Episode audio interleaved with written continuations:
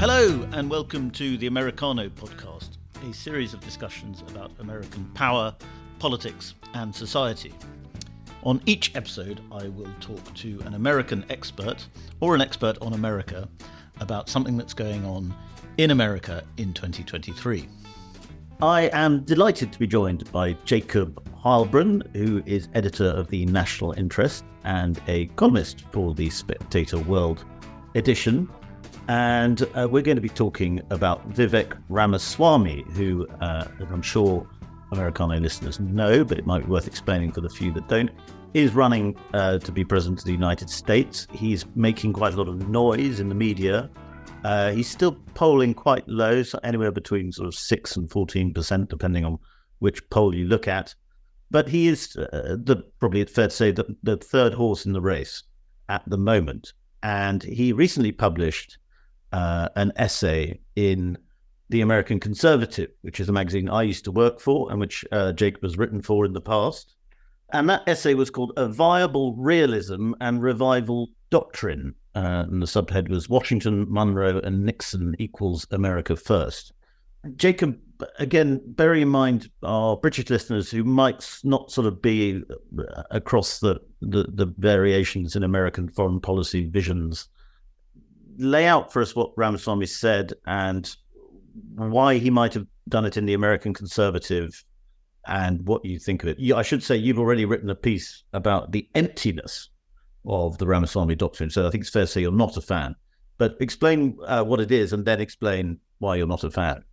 Vivek Ramaswamy is a 38 year old entrepreneur who has amassed a fortune of about $300 million and delivered a rap song as, as part of his campaign pitch in Iowa, much to the astonishment of the Republican audience. He did extremely well in the debate, the first debate among Republicans in Milwaukee, which where Trump, who did not attend, crowned him the winner because Ramaswamy is pitching himself as a younger and more effective Trump. And he praises Trump to the skies for his first term and says that he would immediately pardon him, become president. So Ramaswamy is trying to appeal, or should I put it more bluntly, steal the MAGA base from Donald Trump. And this essay was the most sweeping enunciation that he's made of his foreign policy views. He has decried American aid to Ukraine previously, voiced his skepticism about NATO, and called for reducing, if not terminating, American financial aid to Israel. So he's not afraid to touch the third rails of American politics. And this essay, which I wrote about in the Atlantic magazine, his essay was published in the American Conservative which was originally founded by Patrick J. Buchanan, who in many ways was the forerunner of Trump. So it was perfectly logical for Vivek Ramaswamy to publish his essay, which called for a return to Nixonian realism in American foreign policy in the American conservative.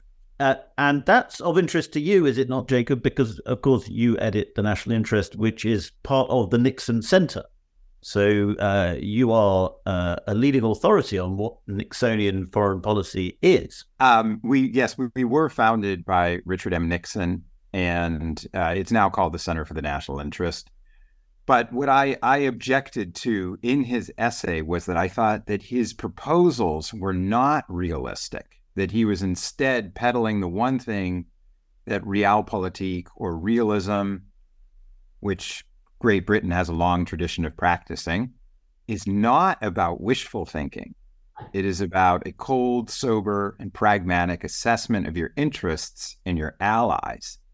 And it seemed to me that Ramaswamy's article, consistent with his campaign pitches, was rather glib and unpersuasive. For example, I don't think that simply jettisoning Taiwan in 2028, as he proposes, when he claims that he, as president, would miraculously create American semiconductor independence, then why why hand over Taiwan to China, which he depicts as as a grave threat to America? Why unilaterally curb our influence in NATO, if not abandon the organization? And why cut off Israel almost overnight, which is again a substantial force for American influence in the Middle East? It just doesn't add up to me. Seems to me that what he's peddling, in fact, under the brand name of realism, is old fashioned isolationism. Uh, well, this, of course, is something that a lot of people have accused Trump of, and it does seem as though Ramaswamy's foreign policy is Trumpist with perhaps a little bit more of an intellectual coating. I mean, he and and actually the intellectualism sometimes sort of slips in the essay because he says things like Uncle Sam will no longer be Uncle Sucker and things like that. How Trumpist is it? Do, and, and do you think he's going further than Trump may have done in his view of America's role in the world? I think he's absolutely going further than Donald Trump. For example, Trump was a staunch supporter of Israel. Nor do I think that Trump would simply abandon Taiwan the way Ramaswamy is proposing, because Trump has always been quite wary of China. There are these inconsistencies that I see in, in Ramaswamy that, that make no sense to me. I do think that his message could be quite appeal. It, it is quite appealing to a swath of MAGA voters in the Republican Party, but I don't think it's a winning formula for a general election. It reminded me a bit of a speech uh, that I think you attended, and you may have even introduced by Donald Trump. I think at the Center for the National Interest in 2000 and maybe it was 2016, and that speech at the time surprised people because it seemed as though obviously Trump didn't write it, but it was quite a well informed view of the world, which a lot of people wouldn't have associated with Trump automatically. Well, the one thing that that is interesting about Trump and now Ramaswamy is that they do return to an older tradition in the Republican Party that I think antedates Nixon and Kissinger. I don't really Nixon and Kissinger were concerned about creating an equilibrium of power. They wanted detente with both the Soviet Union and Maoist China. They thought that the United States was declining as a superpower and wanted to shore it up as far as possible, but they, they didn't believe in preeminence. So there was a huge divide then between Ronald Reagan and Nixon. Remember, Ronald Reagan campaigned in 1976 at the Kansas City Convention. He said that Nixon and Kissinger were, were calling for the appeasement of the Soviet Union. So there is a real divide then, and there's a divide today in the Republican Party. If you look at the Milwaukee debate, Nikki Haley said that Ramaswamy's remarks underscored that he had no idea what he was talking about. Former Vice President Mike Pence said that he found Ramaswamy's remarks offensive. What Ramaswamy is doing is following in Trump's footsteps and attacking the Republican foreign policy establishment, which sees Reagan and the triumph in 1989 in the Cold War as its lodestar. Well, he also says uh, the Biden administration has foolishly tried to get Xi to dump Putin in reality, we should get Putin to dump Xi. That's quite a crude way of putting it, but that's not necessarily an idiotic view of the world, is it? That uh, the war in Ukraine has actually brought Russia and China closer together, and that you know America's strategically would be better off if Russia and China were not operating together, it, or, or their interests were not aligned against America. Actually, uh, I'd have to disagree there. I think that before the Ukraine war, there the ties between Russia and China were improving, and they reached their zenith right right around the beginning of the war. But now Russia has become so much the junior partner to China, it's essentially become a hostage.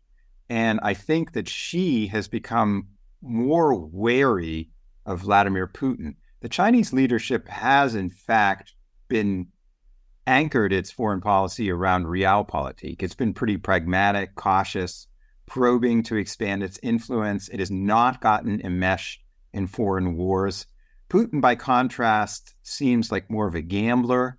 He's starting to, I think he's starting to look more erratic to the Chinese leadership. He was warned off of using nuclear weapons by China.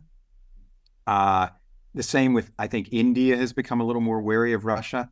Russia is a backward power at this point. Now, obviously, Xi, I don't think that they want to see the Russian Federation break up. And I think they see them as a useful foil to the West.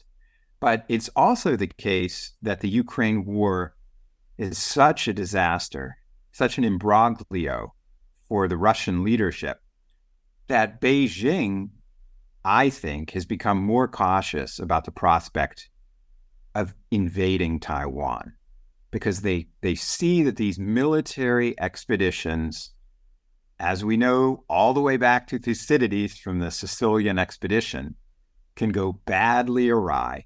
Just as the United States came to grief in Iraq, I think Putin is is in even deeper waters in Ukraine. Well, this connects to something we've spoken about before on your podcast, which uh, enraged listeners, uh, I think, which is that you actually think the Biden administration's policy towards China has been quite effective at containing China. It has. I mean, the interesting thing is that Biden has not diverged fundamentally from Trump's approach to China. If anything, he has intensified it in, in the trade arena, imposing more tariffs on China and retaining the tariffs that Trump originally imposed on it. And it, he has also gone to, to great, he just had the meeting at Camp David with Japan and South Korea and is improving the, the trilateral relations between the US, South Korea, and Japan. He is shoring up the alliances in Asia. A lot of the countries in that Indo Pacific region are starting to become more wary of China as well. And that has redounded to the benefit of the United States. So, no, I don't think that, Ch- that Joe Biden has been appeasing China. Well, I think what Ramaswamy says in his piece, uh, which is what a lot of American feel, Americans feel, why it has quite a lot of popular appeal in the Republican Party, is that uh, he says he thinks Nixon was uh, the, the, greatest foreign policy, his favorite foreign policy president. But he implies that in Nixon's uh, bringing China in from the cold, going to China, he also laid the, the, the groundwork for a future compromise with a state that is ultimately hostile and acting against American interests. I mean, he says if only Nixon could have seen the giveaways future administrations would offer to China. I assume that he's talking about Clinton and bringing China into the World Trade Organization and then probably Bush a bit more as well. I mean, this is a this is a message message that politically has a lot of appeal. Would you not agree? Even if you don't agree with it from an uh, international relations perspective. Clearly, it does. And Biden, for better or worse, has in fact followed that Trumpist policy of trying to revive the industrial base of America with with his investment program by retaining the tariffs B- Biden is a union Democrat, a union hall Democrat. And I think that there have been costs associated with that approach, not political costs, but financial ones, which is that keeping these tariffs is inflationary. Well, uh, uh Ramaswamy talks about getting sort of moralism out of foreign policy and, and bringing back realism.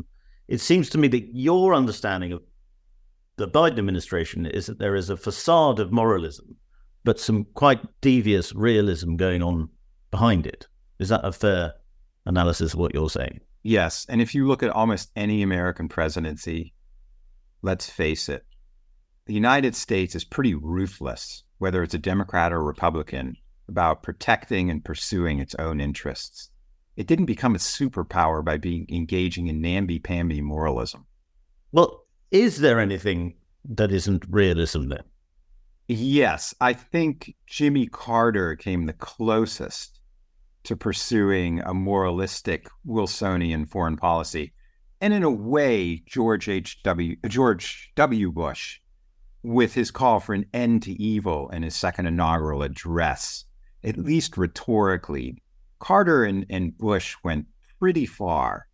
Carter was a reaction to what was seen as the immoralism of Kissinger and and Nixon, and then Bush wanted to remake the Middle East. I don't think Cheney did, I, mm. but I think that Bush was actuated partly, as was Tony Blair, by their religious moralism. I don't I don't think that was a put on. You say at the end that uh, we shouldn't. He's a salesman, and we shouldn't make the mistake of underestimating what a, a salesman can do. A, a, clear reference to Donald Trump. I mean, you don't think Ramaswamy has a chance of winning the nomination, do you? He would only have a chance if if Donald Trump either bows out of the race, has has a true health scare. Right now, I think what's interesting about the American race, much to the disappointment of the mainstream media is that there will, in essence, be no primaries for the first time in American history. Trump will win by acclamation. I don't think he even needs to campaign, nor does Joe Biden. They're both in the same situation. They're, Trump is running as though he were president and will simply be renominated by the Republican Party. And Biden will inevitably be re- renominated by the Democratic Party the most likely scenario is that we will have a rematch, a cage match between Biden and Trump in 2024. Well, there are uh, rumors in in GOP circles that Ramaswamy is being considered as a, uh, a Trump vice, presidential pick. I think they had a meeting recently. Do you buy into that? It's possible. Ramaswamy would offer someone who is completely loyal to Trump, unlike Mike Pence, and someone who's willing to get into the gutter and fight. Uh, Trump said that that he needs that Ramaswamy needs to be careful about some of the places he's going. He goes further than Trump in espousing conspiracy theories about American politics, including 9 11. So I think the primary season right now, the debates are really a battle for who will become Trump's vice president. Yes.